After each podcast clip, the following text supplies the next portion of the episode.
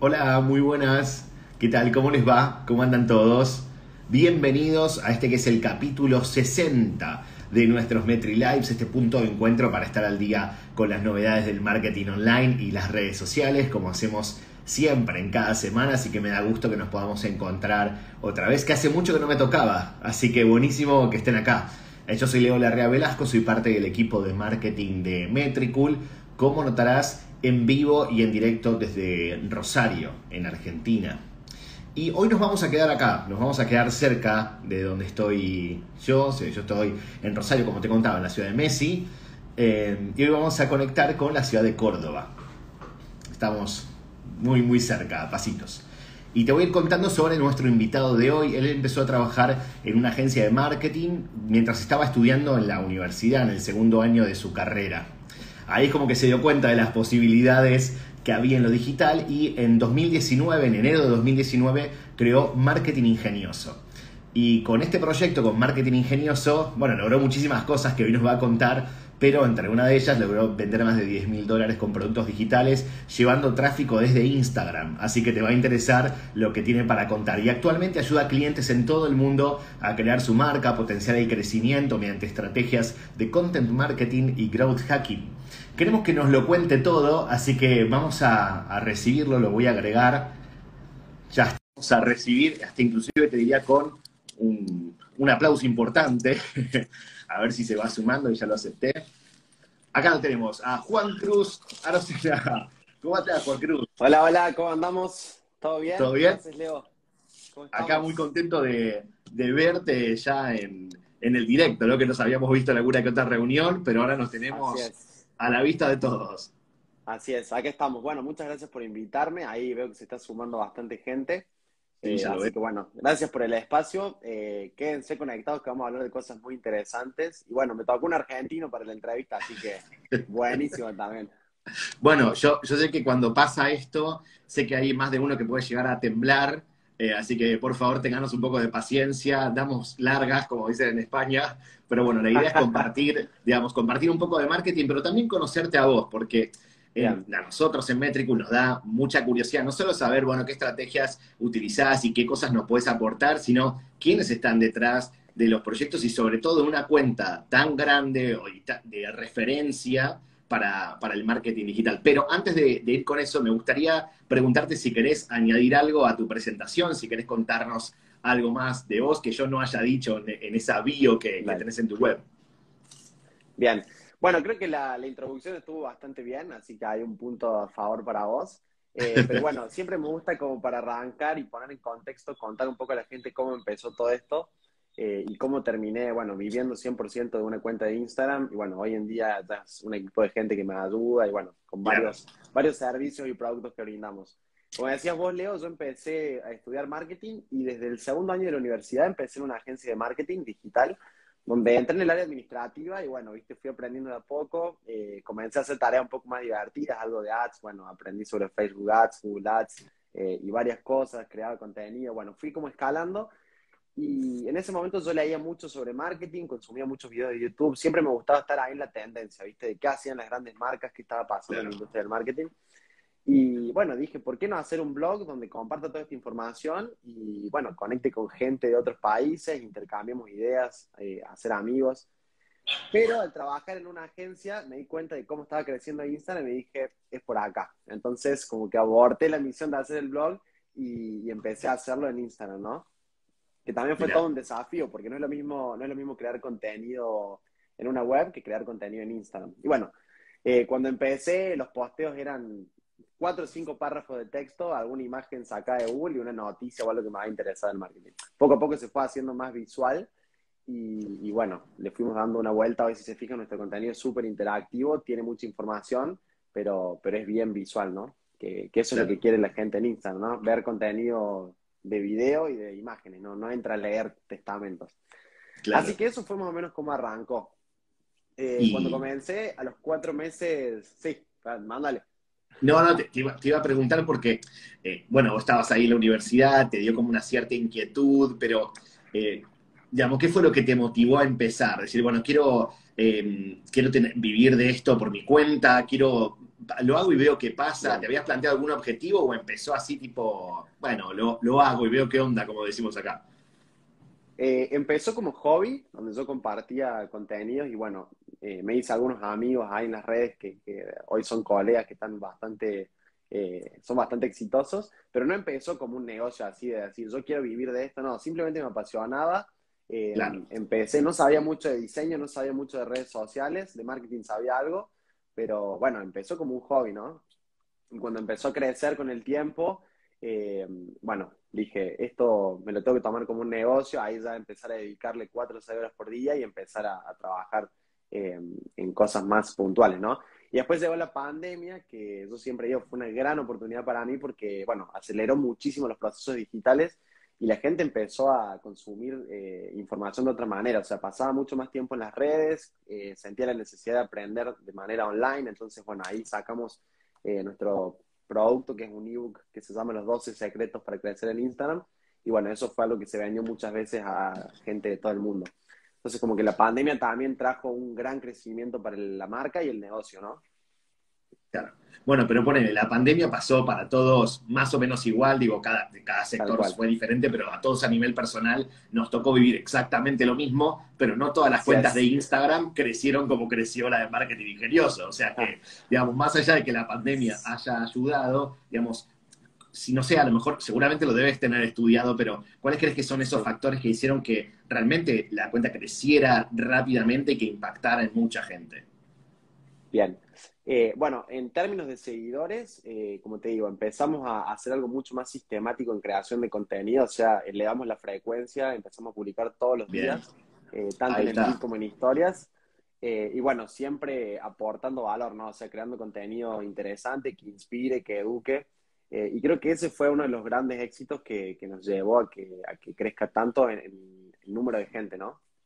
Eso por un lado. Y después, bueno, en términos de facturación, bueno, lanzar el producto fue algo también que nos llevó a, otro nivel, digamos, en términos de ventas, porque eso, que también es algo súper interesante, ¿no? Los productos digitales, eh, pensá que se crean una vez y se venden infinitas veces. Sí, bien escalable.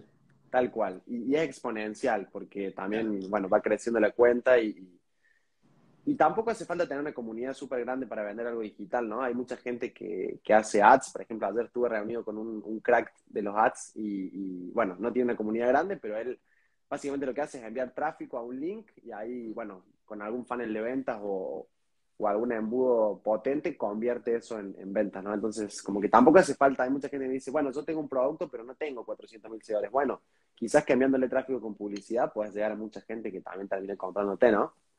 Bueno, eso está bueno también porque destacar, nosotros acá invitamos eh, gente que tiene distintos proyectos, distintas cuentas, cuentas más grandes, más chicas, más pequeñas. Sí, obviamente, creo que el número de seguidores muchas veces impacta porque en definitiva representa un trabajo, o sea, crecer masivamente es toda una propuesta, pero a nivel negocio no necesariamente lo es todo. Exacto. Digamos, el negocio viene aparte. Tal cual. Y de hecho, eso es muy interesante porque tampoco es que, eh, que impacta directamente en la facturación, ¿no? O sea, no es que tenés 200.000 seguidores, tenés un nivel de facturación y con 400.000 tenés el doble. No, hay muchas cosas detrás que también hay que pulir. Eh, y como te digo, tengo colegas que tienen por ahí una comunidad de 15.000, 20.000 seguidores, pero venden, no sé, 10 productos de, o 10 servicios, tienen 10 clientes de 1.000 dólares, y bueno, hay cuentas de 200.000 que no logran tener ese volumen de, de facturación. Entonces, como que es muy relativo, ¿no? Por ahí la gente dice muchos seguidores, mucho dinero, no está también en cada uno cómo encara la estrategia, qué herramientas usa y, cómo eh, lleva a esos desconocidos a clientes, ¿no? Claro, sí, sí, cómo los vas convirtiendo y también cómo vas creando eh, servicios y productos digitales también en relación a la audiencia que vas teniendo, sobre todo cuando esto empieza y te, de alguna forma te sorprende, o ya no, porque ya lo tenés bien pensado, pero me imagino que en algún momento hubo un punto de quiebre donde te sorprendió y dijiste, esto va en serio, o sea, ¿qué está pasando acá?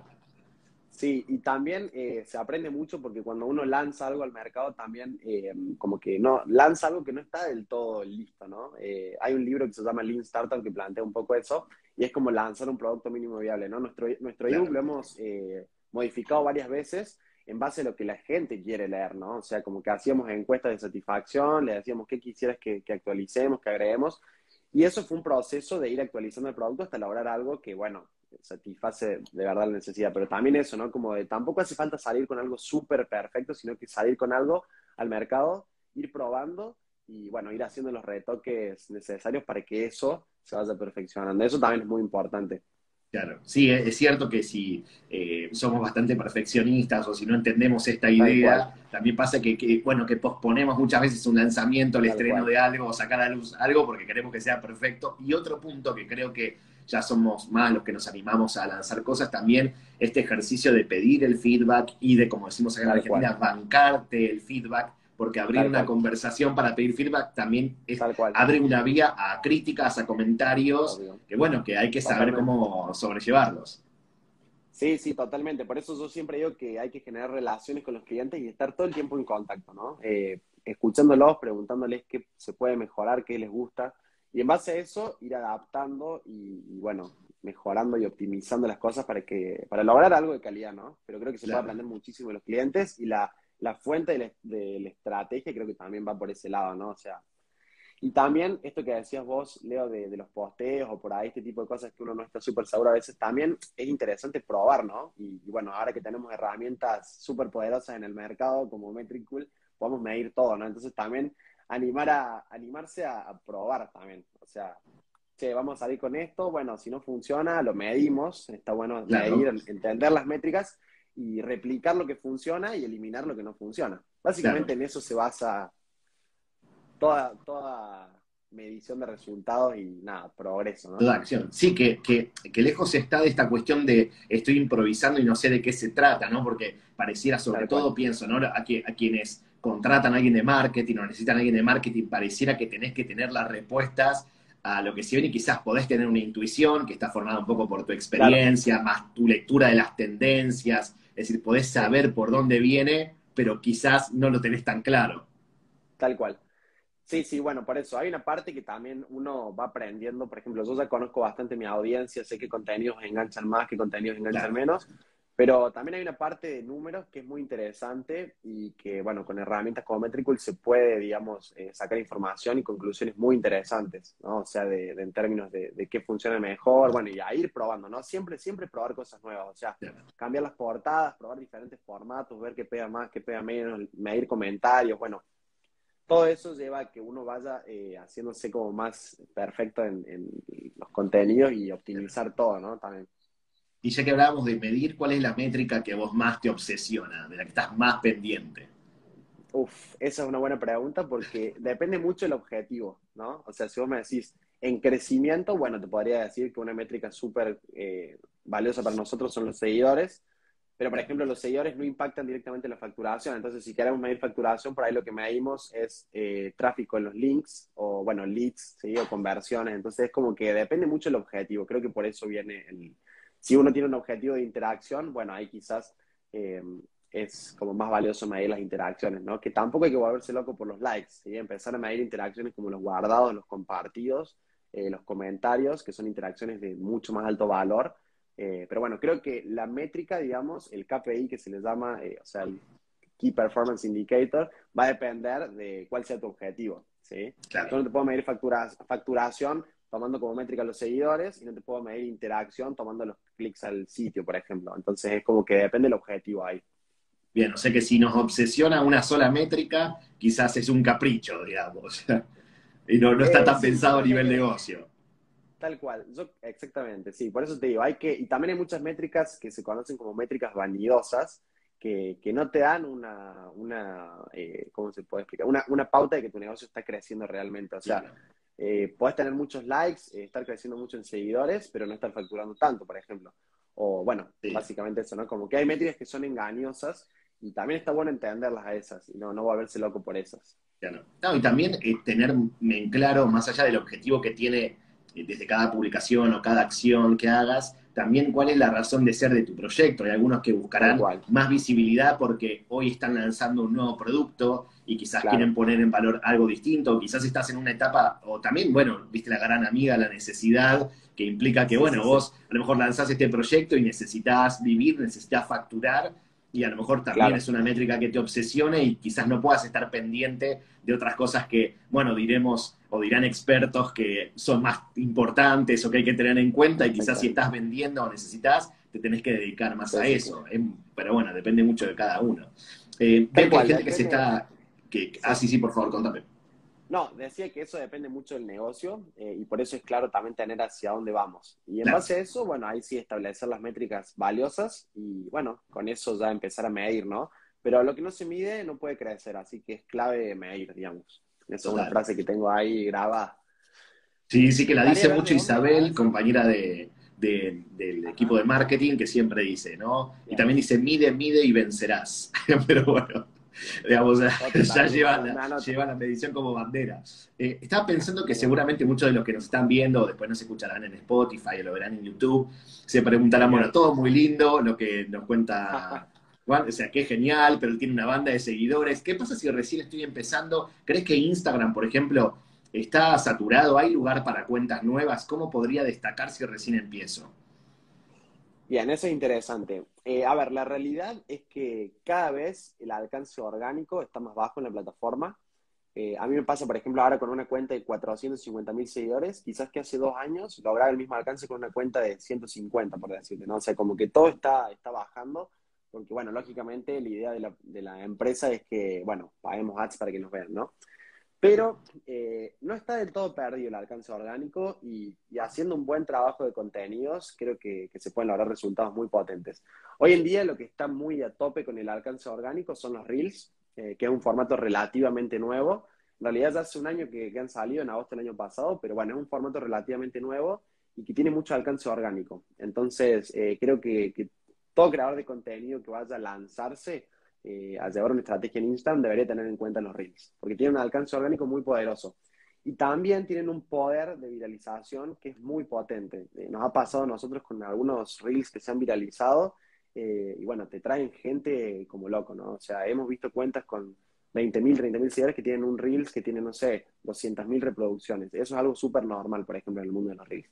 Entonces eso como también, ¿no? Para tener en cuenta y, agarrar un poco más del alcance orgánico que queda en la plataforma. Los Reels hoy en día son tendencia y, está genial. Bueno, bien, hay que, hay que apostar por eso, sobre todo si queremos llegar a, nuevas audiencias. ¿Y crees que hay marcas o sectores o tipos de industria que consiguen más beneficios, es decir, que tienen mejores resultados que otros en Instagram? Eh, eso depende mucho del tipo de contenido, ¿no? O sea, yo creo que si logras aportar valor, eh, podés hacerte un referente en cualquier área. Pero creo que viene por ese lado. Porque, por ejemplo, a veces trabajo con gente que me dicen, bueno, pero yo soy productor de seguros, ¿qué contenido genero para...? Bueno, no sé, podés decir cuáles fueron los autos más seguros del 2020 o podés decir, no sé, eh, cinco tips clave a la hora de comprar un nuevo vehículo, no sé, o sea, siempre se le puede buscar la vuelta y, bueno, creo que en eso está, ¿no? O sea, si vos aportás valor, educás, inspirás y, a la gente le, le, das algo, digamos, con tu contenido, creo que ahí puedes crecer mucho. Y, ahí es donde vas, a, donde vas a crear una comunidad. Claro, porque viste que en, Instagram se ve mucho todo el tema de lifestyle, de todo lo que se ve en imágenes, todo lo que se ve bien en fotos, pareciera que, bueno, que triunfa y después están estas cuentas muy creativas, es decir, que necesitan más la creatividad y pensar más fuera de la caja y demás para poder destacar, pero siempre hay algo, digamos, siempre hay algo de que, con, con, que empezar. Tal cual. Siempre hay algo de que agarrarse eh, y bueno, yo creo que la creatividad eh, es, es, algo bueno, que cada uno tiene que desarrollar ahí con su nicho y a la hora de generar contenido.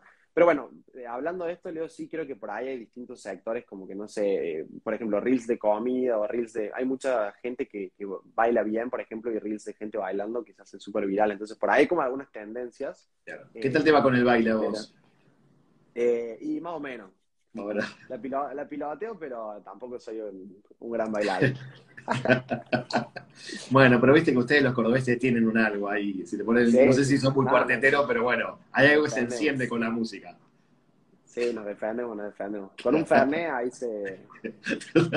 se Total, bailamos lo que sea. Bailamos lo que sea. Pero bueno, escúchame, te pregunto algo porque lo mencionaste eh, como, referencia al crecimiento de marketing ingenioso, que fue la frecuencia de contenidos. Me imagino que será algo que te preguntan seguido, ¿no? Bueno, oh, eh, cada cuánto tengo que publicar, ¿Qué, bueno, más allá de que ya nos indicaste que Reels, entonces, ¿tenés alguna referencia para, no sé, determinados tipos de cuentas, una determinada frecuencia o qué tendríamos que hacer? Bien, bueno, eso ahí yo tengo una, una premisa que es eh, que prefiero calidad antes que cantidad, ¿ok? Entonces yo me decís, voy a publicar los siete, los siete días de la semana, pero contenido más o menos, y publica tres o cuatro, algo, algo mejor. Entonces eso es como que es un, es un balance ahí, ¿no? Eh, si puedes publicar siete días a la semana contenido de valor, buenísimo, genial, es lo que nosotros tratamos de hacer. Pero si no, enfócate en, en hacer cosas más creativas y no, no tanta frecuencia, ¿sí? O sea, como que tenés que encontrar el balance. Pero si te tengo que decir como una regla general, yo creo que entre tres posteos y cinco por semana está súper bien. Claro. Bien. Menos de tres eh, ya es, es, creo que es algo bajo. Pero, pero bueno. Y también ahí puedes enfocarte midiendo, una vez más esto, eh, en qué días publicar. Ejemplo, si che, publico lunes, miércoles y viernes, listo, perfecto. Eh, eso depende mucho también de, de, de cómo quieras encarar la estrategia. A nosotros nos pasa que, bueno, como la cuenta es tan grande, eh, imagínate que un día que no publiquemos, quizás que son, no sé, 50.000 personas que no nos ven. Entonces, eh, son algunas personas que no hacen clic al sitio, algunas personas que no compran, mensajes que no llegan. Entonces, ya tenemos una estrategia donde los 365 días del año hay contenido. ¿sí? Pero bueno, eso es por la magnitud de la cuenta y la audiencia que manejamos, que ya es, eh, digamos, una, una ley publicar algo todos los días, ¿no? Porque siempre se da gente, todos los días publicando se da gente. Pero bueno, no, y también valor, ¿no? Claro, no, a nivel negocio, cuando ya tenés tu, negocio formado, sabés, digamos, todos, todos necesitamos a nivel negocio inyectar más tráfico, más visitas, que nos sigan viendo, digamos, seguir fidelizando, bueno, ya es como que te va llevando, ¿no? Ya te, ya, te agarraron, te, agarraron de, las narices. Bueno, y los hashtags, otro tema. Yo estoy pasando por todos los temas clásicos, es como para que no se nos quede nada afuera. Viste que, que, sale Instagram a hablar y dice, bueno, ahora hay que poner tanto, bueno, ahora hay que hacer tanto. Digamos, más allá de lo, que, de lo que dice Instagram, ¿cómo lo ven ustedes desde ahí con las cuentas que manejan, inclusive marketing ingenioso, que están haciendo a nivel hashtags? Bueno, los hashtags se puede usar hasta 30, eso es una regla general de Instagram, o sea, si quieres subir un posteo con más de 30 no te va a dejar. Y después, en lo que yo me enfoco con la estrategia de hashtags, o que nos enfocamos, digamos, con el equipo, es de mm, crear, o sea, porque hay distintos tipos de hashtag, ¿no? O sea, no es lo mismo un hashtag de un millón de publicaciones que uno de 5000, ¿sí? Entonces, eso como para que se lo lleven ahí eh, y lo tengan presente. Si tenés una cuenta chica y estás usando hashtags de un millón de seguidores, es muy difícil que te llegue alguien porque vas a competir contra un millón de publicaciones, ¿sí? Dije seguidores, perdón, de publicaciones. Entonces, en el caso de que tu cuenta sea chica, te recomiendo usar eh, hashtags un poco más chicos, ¿no? De, no sé, 10.000, 15.000, 50.000 posteos. Eh, nosotros usamos, hacemos una estrategia de escalera donde usamos hashtags pequeños, medianos y grandes. ¿sí? O sea, como que atacamos todo.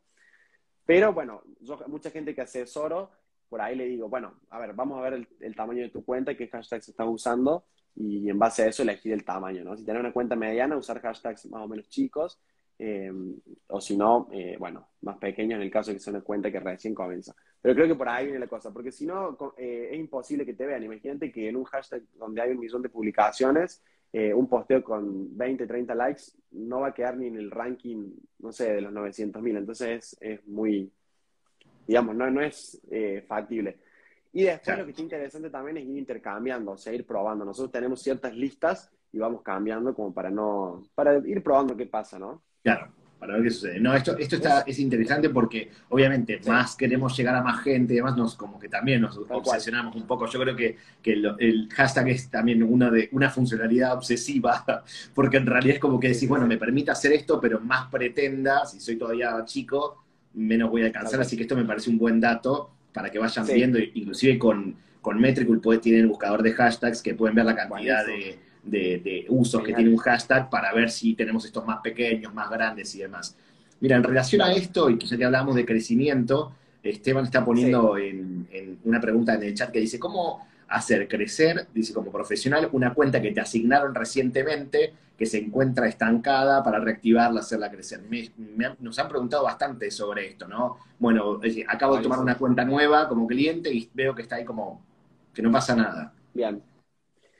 Bueno, ahí primero tenés que decidir, eh, o sea, tenés que, a ver, tenés que, a ver, yo lo que digo es que en Instagram no le podemos gustar a todo el mundo, ¿sí? Entonces, como que tenés que definir tu estrategia de contenido y en qué nicho vas a aportar valor. O sea, nosotros, por ejemplo, hablamos de temas de marketing, diseño, emprendimiento y capaz que algo más, pero, o sea, no vas a ver un contenido de fitness o de, no sé, de baile o de mascota. Entonces, como que tenés que definir primero a dónde te vas a hacer fuerte y qué, qué vas a comunicar. Eso como punto de partida. Y después montar una estrategia de contenidos con una cierta frecuencia, eh, que bueno, como decíamos antes, siempre priorizando la calidad antes que la cantidad, pero entre tres o cinco posteos por semana sería algo que estaría bien. Y bueno, eh, utilizar la, la mayor eh, cantidad de herramientas posibles, o sea, utilizar stories, utilizar los reels, que hoy en día son súper importantes. Eh, creo que eso como para arrancar es un buen comienzo, pero son procesos también, a ver, que llevan tiempo, ¿no? Te diría de mediano plazo, o sea, vos me das una cuenta muerta ahora y yo no te puedo asegurar que en un mes eso esté funcionando. Quizás sean seis meses, ¿sí? Pero bueno, con trabajo y, con estas cosas se puede, digamos, recuperar la, actividad. Claro. Y, por ejemplo, en historias, porque acá Cali está diciendo sobre sus historias son menos visibles, eh, que bueno, un poco ya nos habías eh, anticipado esto de que obviamente el, alcance orgánico está complicado, pero que lo podemos levantar de alguna manera. Sí, bueno, en las historias lo que recomiendo para aumentar eh, el alcance es que prueben utilizando las herramientas que las historias te brindan. ¿sí? O sea, todo lo que haga que el usuario toque la pantalla y pase tiempo en el contenido, ya sean encuestas, cuestionarios, GIFs, eh, etcétera, hacen que el usuario toque la pantalla, pase tiempo en nuestro contenido y eso le da una pauta a Instagram de que el contenido es relevante y lo muestra más. ¿sí? Lo que yo les recomiendo ahí, algo súper práctico, es que se agarren y hagan una serie de cuatro o cinco preguntas, así tipo encuestas, eh, y ahí van a ver cómo las, historias van a levantar bastante. Eso es un, es un, dato que está interesante. Pero bueno, eso como recomendación, si querés levantar el alcance de las historias, usar las herramientas que, que están muy copadas y, son muy útiles y además eh, hacen que el usuario sea parte de la comunicación y, te elevan el alcance. Eso está comprobado. Bueno, de hecho, nosotros hacemos muchas encuestas. Nosotros hacemos casi sí, lo veo. encuestas lo, veo y ahí participo, digamos. Sí, es, está bueno y además, bueno, no solamente te, va a ayudar, esto es un aporte, ¿no? Pero no solamente te va a ayudar a, esto, digamos, al algoritmo en general, sino que va a poder obtener eh, información de valor sobre tu audiencia, sobre sus intereses, qué le gusta, digamos, que te llevas una, una información que te puede servir para crear contenido y demás. Excelente. Bueno, y ya que traes esto sobre la mesa, Leo, también eh, para algunos que se quedan sin ideas de contenido, que nos ha pasado, pregúntenle a esa audiencia, ¿qué quieren leer? ¿Qué quieren aprender? Y ahí ya está, ya te facilitan el trabajo. O sea, puedes detectar patrones comunes. Si todo el mundo quiere leer sobre Facebook Ads, bueno, va a haber que hacer un post de Facebook Ads. Entonces, como que usemos todo eso para, para sacar información, ¿no? Bien, perfecto. Bueno, ya que estábamos hablando de qué, qué, contenidos crear, ya nos contaste sobre la frecuencia que es bastante alta, pero ¿cómo piensan ustedes su calendario de contenidos? con qué, digamos, con qué anticipación. Bueno, de hecho, publicar todos los días y lograr la frecuencia que ustedes tienen implica bastante trabajo, pero ¿cómo, ¿cómo se lo piensan? ¿Cómo lo organizan? Bueno, la tarea de crear contenido y programarlo es muy, es la verdad que es muy tediosa. Eh, tenemos un equipo que nos ayuda, o sea, tenemos gente que diseña y, bueno, gente que lo programa, entonces como que ya está en automático. Eh, y también hay que sumarle a esto que también tenemos muchos clientes que pagan por publicidad, entonces como que también no solamente el contenido que nosotros publicamos eh, es nuestro, sino que también eh, tenemos muchas colaboraciones con otras cuentas y también eso es, imagínate, si ya hacemos 30 posteos por mes, te diría que estamos haciendo 50 porque 20 de esos son pagos. Eh, y nosotros tenemos un calendario mensual donde ahí vamos poniendo, digamos, tipo, o sea, las características de lo que queremos hacer, las condiciones y, bueno, eso se va llenando y cada 15 días se vuelve a armar. Ok, que cada dos semanas. sí, cada dos semanas, sí, sí, sí. No es algo que programemos así a cada dos meses, pero, pero sí, eh, cada 15 días está, yo te podría decir que ahora, para los próximos 10 días, ya tenemos todo listo lo que va a salir. Bueno, a eso se le puede sumar a algún que otro colaborador o a una colaboración paga, pero, pero sí, nos manejamos así, generalmente, con 15 días. Y, tenemos cómo es una la... plantilla Ah, ok. No, perdón, perdón, no te quería interrumpir. No, sí. No, tranquilo. No, digo que tenemos una plantilla donde, bueno, ahí organizamos todo el equipo y ahí vamos poniendo qué está hecho en verde, qué está en rojo, o sea, qué falta ah, programar, etcétera. Sí, sí, sí. sí, yo quería saber un poco sobre la cocina, digamos, cómo funcionaba eso, ya que son un equipo y demás. No sé, ¿cómo, ¿cómo piensan el contenido? ¿Se reúnen? ¿Cada uno va tirando ideas y se lo ponen en un mismo archivo? Digamos, ¿cómo lo hacen? Bueno, es mucho trabajo también de, primero informarse, o sea, estar todo el tiempo consumiendo contenido para inspirarse. Y eso se va como cargando, ¿no? Como el, como el input, digamos, o sea, de lo que queremos comunicar.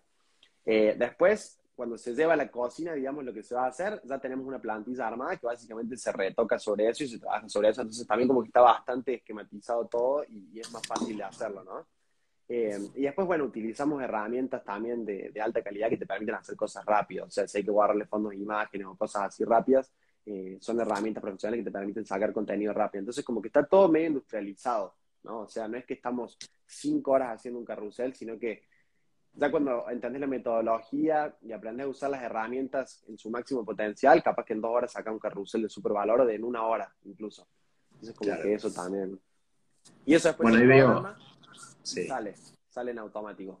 Claro, bien. No, porque ahí veo que, que, es interesante esto de que hay una parte del proceso que está como más aceitada, que tiene que ver con el diseño, es decir, cómo te ayudas a conocer ya cuál es la estructura y no pensás una, un carrusel de cero, sino decir, bueno, utilizamos esta herramienta, este formato no funciona, que eso también está relacionado a lo que ustedes ya van viendo las métricas, y después se focalizan en la información, digamos, lo más importante del proceso o lo, más, lo que más lleva tiempo es lo que quieren contar. Tal cual, así es. Y bueno, también hemos, eh, con el tiempo hemos aprendido cuáles son los formatos que más nos rinden. Y bueno, por ejemplo, que eso, publicamos, eh, usamos el formato vertical para los posteos, usamos carruseles porque tienen más interacción, al final ponemos algunos call to action, entonces es como que ya tenemos eso definido. Y ese es el esquema que usamos siempre, ¿no? Más allá de lo que querramos comunicar. Entonces sale rápido, o sea, no es que creas de cero, sino que ya quizás que un 40% del proceso está hecho y vos solamente tenés que ahí, bueno, cambiar las palabras, las imágenes, eh, redactar la nueva información y eso bajar imágenes de otros lados, quizás, pero, pero básicamente es como que tenés ya el cuadrito y tenés que pintarlo, ¿no? O sea, no es que tenés que salir a comprar todo, armar el, o sea, ya está ahí casi todo armado. Y es la única manera de, volverte un creador de contenidos, eh, digamos, así, tan frecuente, ¿no? No hay forma.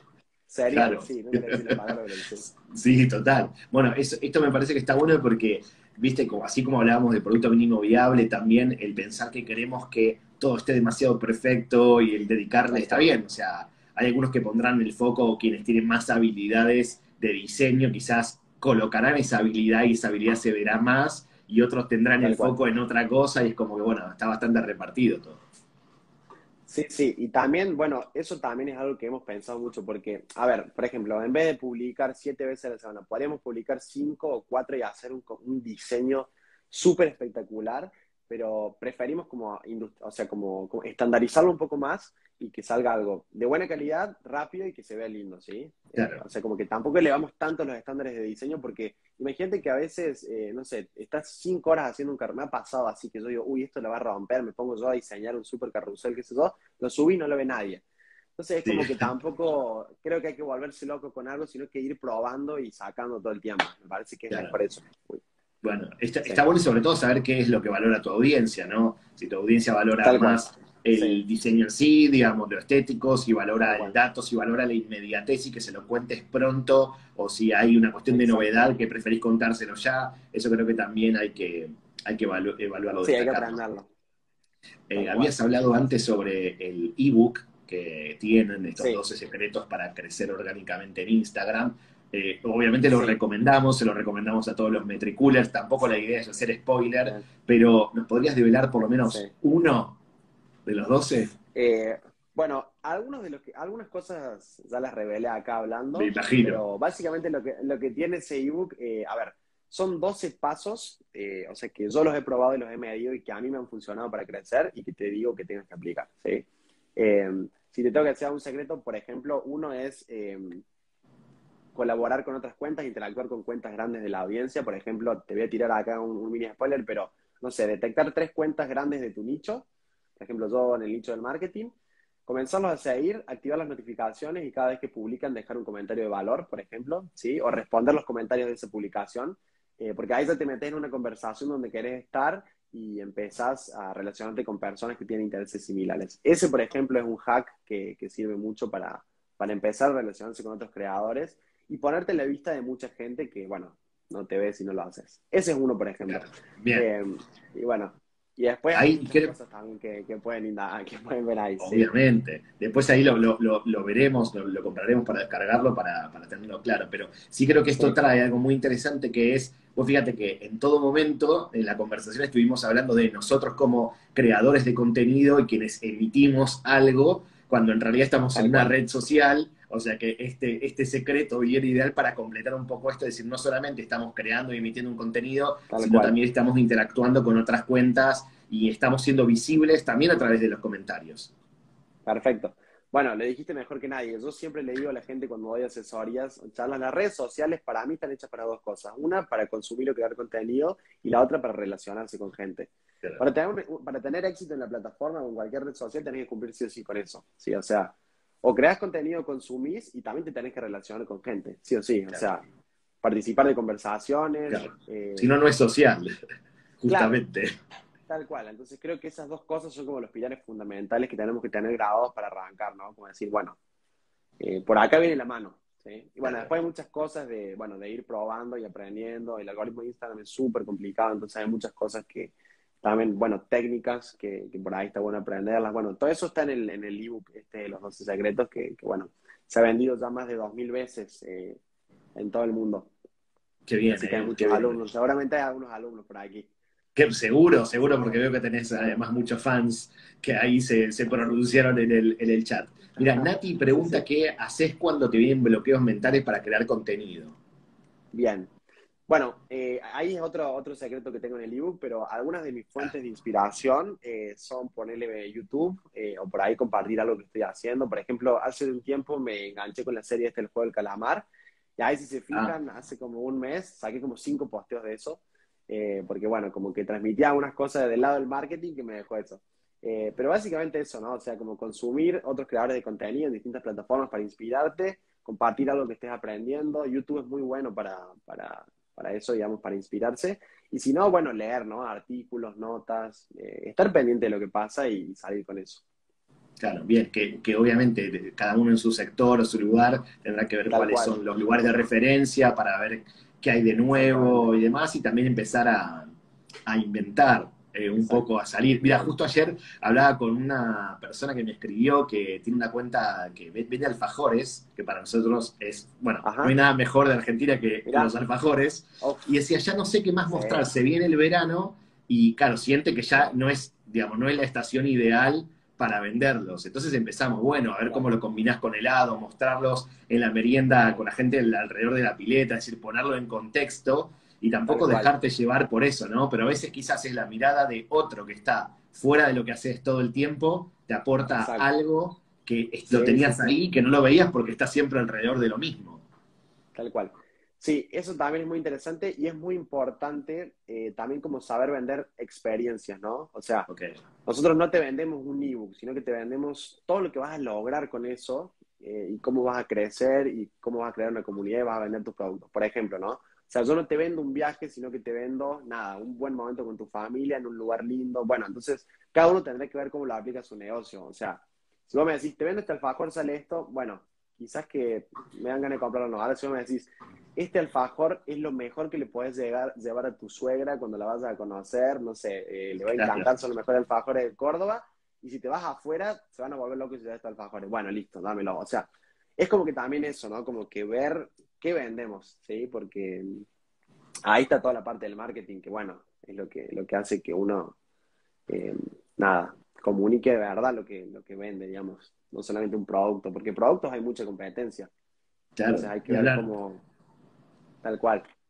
Siempre estamos intentando en, redes no ser uno más del montón, ¿no? Es como a ver cómo, cómo podemos destacarnos, ser diferente y demás. Bueno, seguimos respondiendo preguntas, sigue Juan acá disponible, aprovechémoslo ya que lo tenemos. Eh, si quieren hacer alguna pregunta más. Ah, me gustaría, me ah, gustaría perdón Leo, me gustaría que nos comenten desde dónde nos están viendo, porque eso también me interesa saber, quiero saber de dónde nos están viendo, si hay gente de Argentina, de México, si se animan ahí a poner en el chat, eh, estaría genial. Sí, a ver, y sobre, a ver dónde están, porque tenemos, tenemos una comunidad muy grande. Claro, y ustedes creo que tienen gente, mucha gente en España seguramente, entonces como también a mí me gustaría saber de dónde nos están viendo. Ahí tenemos uno de Córdoba. Siempre presente, mira. Perú, Catamarca, Buenos Aires, genial. Argentina, muchos argentinos, qué bueno, qué bueno. México, ahí está, ya aparece México. Puerto Rico también. España. España. España. Uh, es que hay que empezar a salir de gira, ¿no? Decir, bueno, cada, cada, casa que habrá una heladera y un colchón esperándonos. Tal cual. Bueno, eso es algo loco porque, porque me pasa, me pasa que, a veces digo, bueno, voy a estar en Buenos Aires, que sé yo, voy a estar en México, y me habla la gente y me dice, cuando estés en México, avísame, eh, te quiero conocer, charlamos un rato, me enseñas algo y te quedas unos días en casa. Así que por eso quiero conocer también de dónde está la gente, porque, bueno, nada. Y además es algo increíble poder conectar con tanta gente, o sea, de México, Puerto Rico, bueno, estoy viendo ahí Venezuela, Venezuela de todo el mundo, Bolivia, qué loco, qué loco. Gracias, gracias por estar. Qué bueno, qué, qué bueno, mira, está también Luis desde México, Juanjo en Chile, es, bueno, de en Colombia, es, es, bueno, es increíble primero todo lo que se puede lograr con, con redes, con la comunidad, la potencia que tiene esto, y después, bueno, cómo se trata de conectarnos, de ayudarnos, porque también una cuenta como la de marketing ingenioso ayuda a muchos, a muchas personas que están en marketing o personas que no pertenecen al mundo del marketing, pero eh, manejan sus propias redes sociales y necesitan saberlo, entonces necesitamos ahí el, el apoyo. Y habías hablado de esto de como uno de los secretos intentar hacer colaboraciones con referentes, con gente de, tu sector que te interese. Para vos, ¿quiénes son hoy buenos referentes del marketing digital? Eh, bueno, eso también está bueno porque, mira, yo cuando empecé Leo en 2019, en enero de 2019, eh, creo que también por ahí viene también el gran crecimiento que tuvo la cuenta, ¿no? Porque como que éramos los primeros, o sea, había pocos creadores de contenido grandes en el área del marketing. Eh, pero bueno, si te toca decir unos referentes, por ejemplo, Vilma Núñez, una, una crack de, de, Facebook Ads que, que está muy, sabe mucho y nada, aporta mucho valor. Eh, bueno, después hay algunos otros colegas también que ahora no se vienen en la cabeza, pero, pero hay mucha gente, sí, talentosa dando vuelta. Y bueno, después si te vas, esto en habla hispana, ¿no? Pero si te vas para, para si podés consumir contenido en inglés, hay muchos creadores buenísimos. Hay uno que a mí me gusta mucho que se llama Dine Walker, que es un genio eh, y bueno, hay mucho, hay mucho dando vuelta. Ha crecido mucho. Eh, así que. O sea que tenés ahí tu gente. Mirás, mucho, seguís muchas cuentas así de, en, inglés. Sigo algunos. Eh, sigo bastante en inglés, sí, sí, sí, sigo bastante. Sí, consumo también como, como consumidor de redes sociales, consumo contenido, me informo mucho también y sigo creadores de contenido que, bueno, hay varios que ya son mis amigos, entonces también como que ahí estamos, estamos en contacto. Está bueno, está bueno eso. También vi que creaste otra cuenta que se llama Diario Marketer.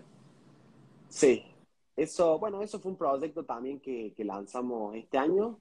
Eh, y básicamente la estrategia de eso fue, a ver, los servicios del marketing ingenioso por ahí, por la audiencia que tenemos, eh, se están poniendo un poco caros para algunos usuarios eh, que quieren hacer publicidad y eso. Entonces dijimos, bueno, lancemos una cuentita más chica donde tengamos precios más accesibles y podamos captar ese mercado que quizás ya no puede captar marketing ingenioso. Eh, y bueno, ahí también tenemos como contenido de valor, pero de otra forma, eh, un poco más corto y, dinámico, pero que también va bien. Ahí tenemos una comunidad fuerte, así que va creciendo ahí solita. Mira, es, es, interesante esto, no, no, lo, no, lo, había pensado, no sabía cuál era el motivo por qué había surgido la cuenta, por eso te lo quería preguntar y me parece muy interesante este, este punto para, para, creadores de contenido que ya tengan una audiencia importante y es cierto, es como que ves que a lo mejor una parte comercial se empieza a quedar afuera, me parece muy ingenioso de tu, de tu parte. bueno, Así esa, que fue la idea, sí, sí, la idea es esa, ¿no? Eh, de hecho, cuando ofrecemos publicidad, le decimos, ¿quieres promocionarte en marketing? Bueno, estas son las tarifas, pero si no, tenés esta opción low cost, eh, que también es, la audiencia, si te fijas, es 100% de marketing ingenioso. Es como un marketing ingenioso, pero más chico, ¿no? Porque la publicidad masiva y crece, crece rápido. Bien, bien. Pero sí, esa es la idea como detrás del negocio, sí. Claro, bien, me, aprecio y me gusta mucho esta, digamos, esta sinceridad tanto en todos los contenidos que, va, todo el contenido que nos fuiste dando, los consejos que nos fuiste regalando, porque la verdad que es una, una data muy, muy importante y también algo no menor es que lo empezaste en 2019, que creo que parece muy lejano por todo lo que sucedió en 2020. O sea, es como que es lejos y es cerca. O sea, lo tengo acá en 2019.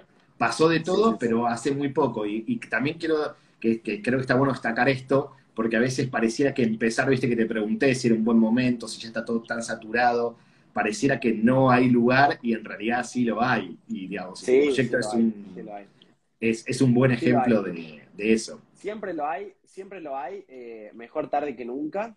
Y, bueno, yo creo que también lo que está bueno es capacitarse también y entender algunas cosas, que eso también te acelera mucho. Eh, a ver, yo he hecho varias capacitaciones y estudio mucho y, todo el tiempo aprendo.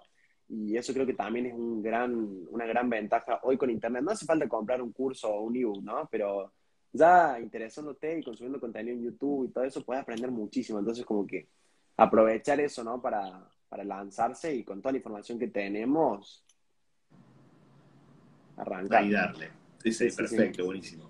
Em, antes de, despedirnos, yo te quiero preguntar dos cosas. Que hay algo rápido, o sea, no nos queda tanto tiempo, pero te quiero preguntar por el tema de los, de los productos digitales, el ebook, los infoproductos y demás, eh, que se ve mucho en, algunos sectores, pero pensás que, digamos, que cualquier negocio puede ofrecer o tener un producto digital más allá de que venda productos físicos? Eso es interesante. Yo creo que sí, te diría que sí. Eh, creo que los productos digitales eh, van a ser algo que va a dominar el mundo en los próximos, no sé si en el próximo año te diría, pero hoy la gente, y más con la pandemia, quiere aprender así. O sea, quiero aprender a hacer una dieta, bueno, agarro una experta en nutrición y compro su curso.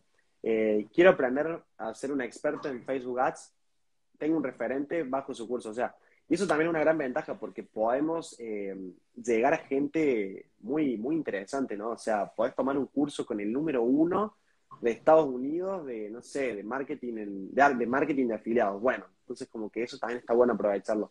Y después, en cuanto a negocios, sí, yo creo que sí. Eh, creo que por más que tengas tu producto físico, sí, sí o sí podés vender algo siempre, digamos, podés crear... A ver, de lo que, de lo que sabes, donde tenés experiencia, eso podés volcarlo en unas páginas y ya vender eso, ¿no? O sea, como que creo que siempre se puede hacer algo, sea cual sea la industria.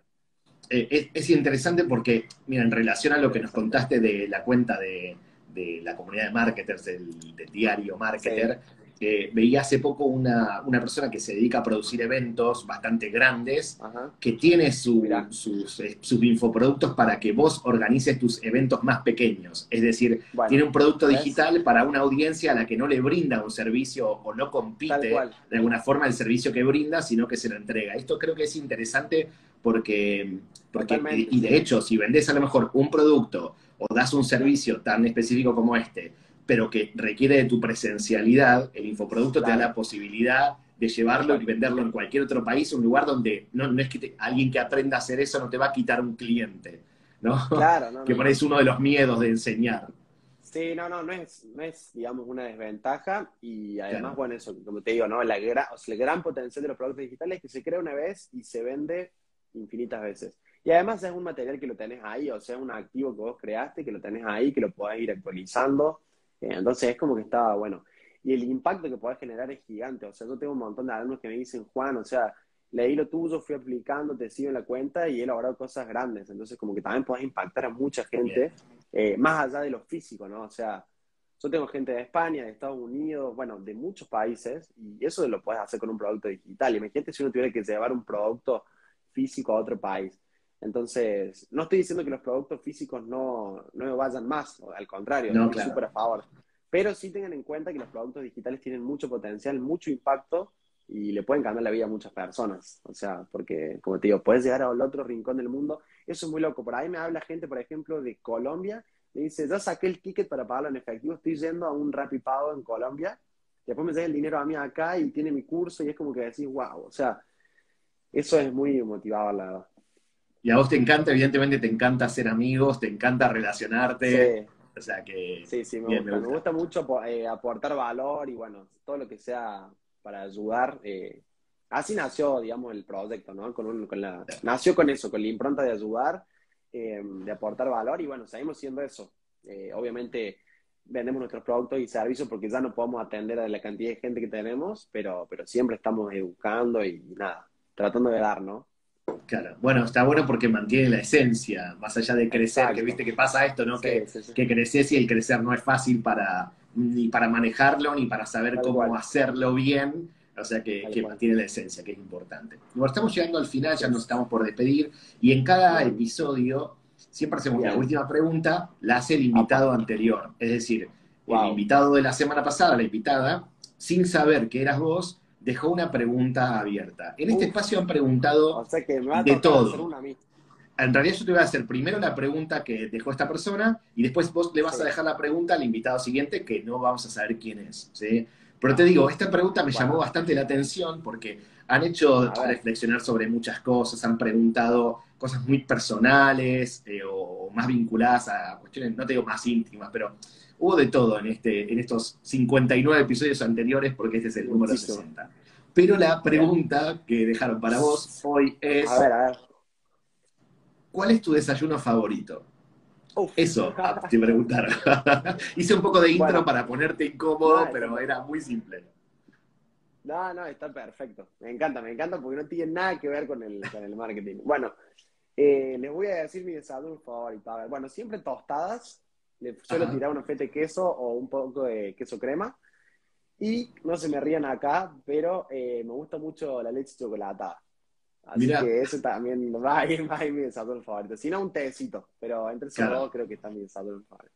O sea, que empezar con, con, leche chocolatada es como, o sea, te da mucha energía, evidentemente esa energía para hacer tanto... Es algo que traigo de chico y como que no lo dejé, ¿viste? Por ahí me dicen, ¿viste? Bueno, ¿hasta, qué se toma leche chocolatada? Bueno, no sé, ya lo sabré más adelante. Bueno, pero aparte, ¿para cuántos años tenés? 23. Por eso, te quedan muchos, te quedan muchos años de chocolatada. no, sé, no sé si hay hasta los 30, no sé cómo es la verdad, pero pero bueno, ya, les contaré en el próximo MetriLive cuando estemos en el 250, no sé. Claro, ahí bueno, sé que tostada siempre con queso y la bueno, y un, tecito si a lo mejor este, no sé, te rescatás un poco, es un té. Sí, tal cual. bueno, bien, bien, bien, me parece un desayuno aceptable. me, parece nutritivo.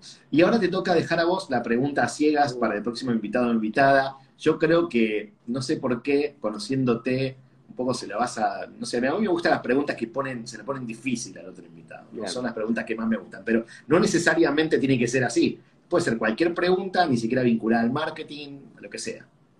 Bien. Eh, bueno, a ver, vamos a ver, una pregunta interesante.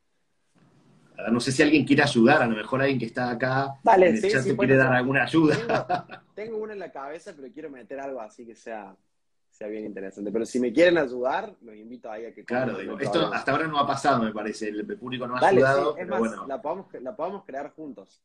Claro, eh, yo tengo, tengo, una en la cabeza que, creo que la voy a tirar, pero si no, a ver, dale, que, que me ayuden. A ver. Claro, Podés creer que la primera le pegaron. O sea, no es libro favorito, pero venía por ahí. Mira. Bueno. También eh, por series. Sí, sí, sí. Bueno, iba a preguntar, a mí me gusta leer mucho, si se fijan atrás, tengo una biblioteca enorme.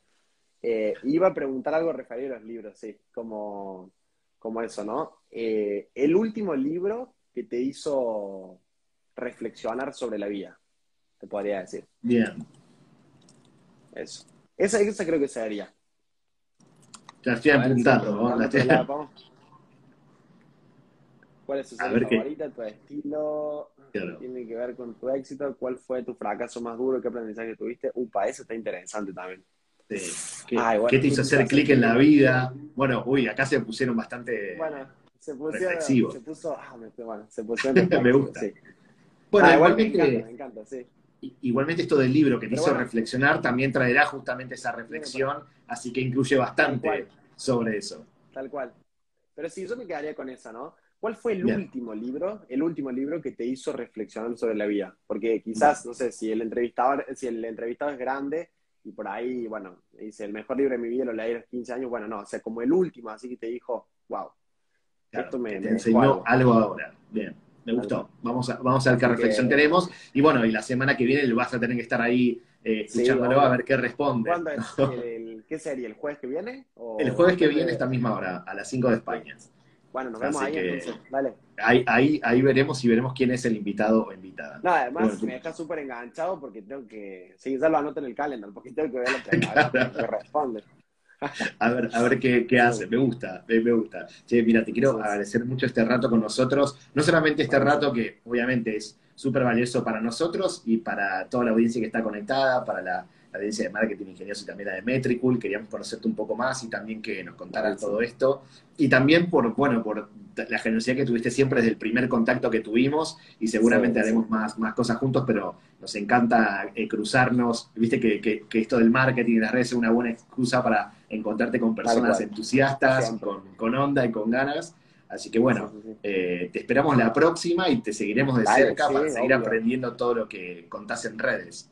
Dale, genial. Bueno, muchas gracias Leo por la invitación. Eh, bueno, como siempre digo, un placer, que disfrutar más que solo leche chocolate. Un placer estar acá y aportar y conectarme con toda esta gente que, bueno, nada, eh, son todo para mí. Así que gracias y gracias por todo el apoyo y bueno, vamos a darle, a seguir rompiendo. Vamos a darle.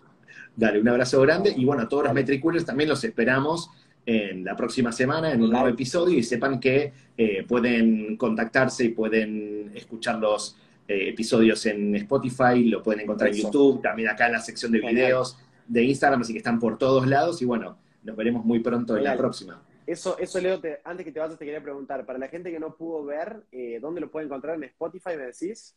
Sí, lo vamos a subir a Spotify, a YouTube y también va a quedar guardado acá en Instagram, en la sección de videos, inclusive lo vamos a dejar durante un día puesto en el feed para que tengan acceso rápido, así que después queda ahí, así que bueno, después te pasaré los links para que los compartas con tu, con tu audiencia. Estamos, perfecto. Bueno, muchas gracias. Muchas gracias. Chao a todos, nos vemos la próxima.